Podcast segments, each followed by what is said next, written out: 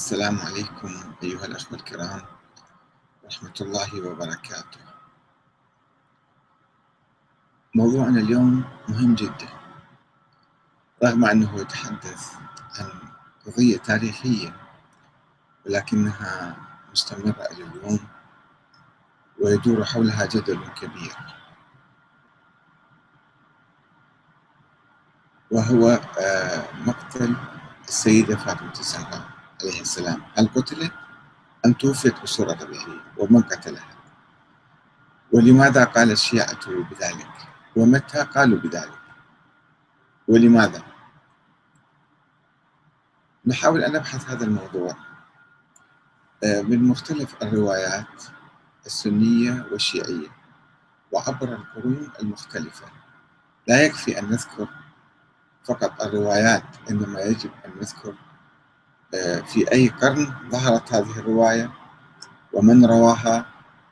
واعتمد على أي سند؟ من هم آه، سنده في هذه الرواية؟ لأنه اعتاد بعض المشايخ غفر الله لهم ولنا مثل هذا الشيخ عبد الكريم العقيلي كتب كتابا حول ظلامة فاطمة الزهراء في السنة والآراء وكتاب حوالي 340 صفحة. يذكر عدد كبير من آه، الروايات السنية والشيعية ولكن من دون بحث ومن دون تحقيق. كعادة آه، الإخباريين جماعتنا سامحهم الله الذين ينقلون الروايات هكذا كما هي في الكتب من دون نظر من دون تفكير من دون تحقيق من دون بحث في هذه الروايات. ومع الأسف آه، كما تعرفون الحوزة عندنا آه، لا تدرس التاريخ أساسا. لا توجد مادة للتاريخ تدرس الحوزة فقط لغة عربية وأصول ومنطق وفقه. حتى علم الحديث قل ما يدرس إلا في المراحل العليا في أبحاث الخارج.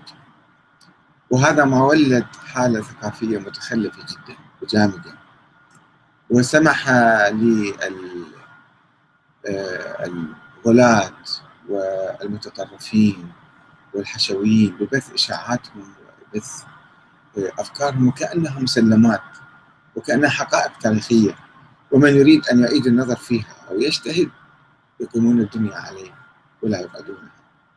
وإذا تراجعون موقعنا اليوم آه، في الفيسبوك كيف أن البعض ينفعل وبعض المشايخ سامحهم الله. ينفعلون ويعتبرون من يشكك في هذا الموضوع هو خارج عن الإسلام وليس عن التشيع.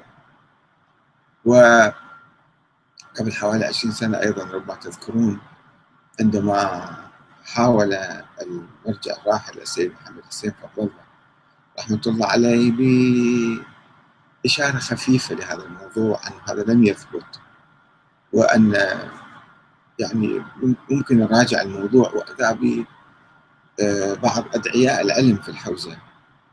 قاموا بحملة شعواء ضده واتهموه بشتى التهم وأخرجوه وصبوه وكادوا أن يكفرونه لذلك أنا عندي أمل في الحقيقة ما عندي أمل بهذه الحوزة القائمة اللي قائمة على الجهل والتقليد الأعمى. وليس فيها لا علم ولا اجتهاد ولا تحقيق ولا بحث ولا شيء. عندي أمل باثنين في الحقيقة. أولا الإمام السيد علي السيستاني حفظه الله والسيد مقتدى الصدر. السيد مقتدى الصدر شجاع ويعمل من أجل الوحدة الوطنية والوحدة الإسلامية.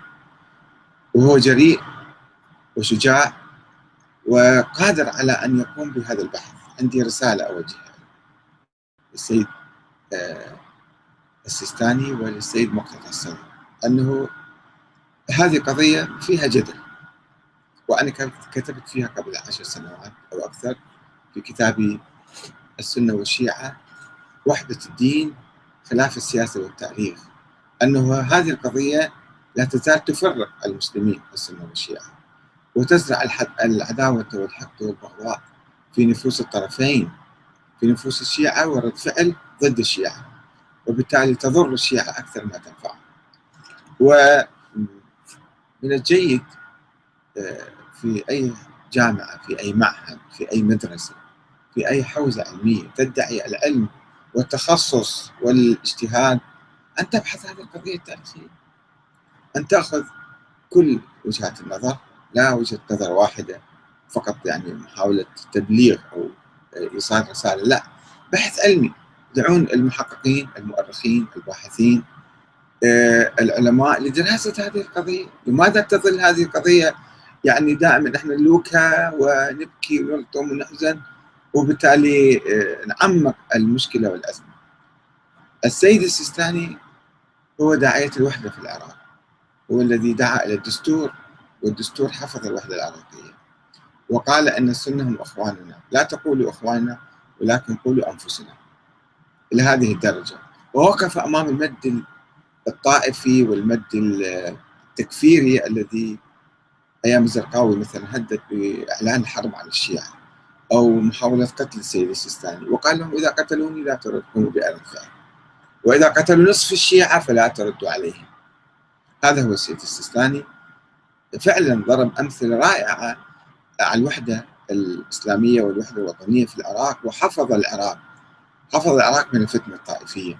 لذلك أنا أطالبه فيما تبقى من عمره الشريف وأسأل الله أن يطيل عمره حتى يقوم بهذه المهمة العلمية التاريخية من أجل تعميق الوحدة الإسلامية في العراق والعالم الإسلامي واقتلاع هذه الخرافات والأساطير التي تفرق بين المسلمين.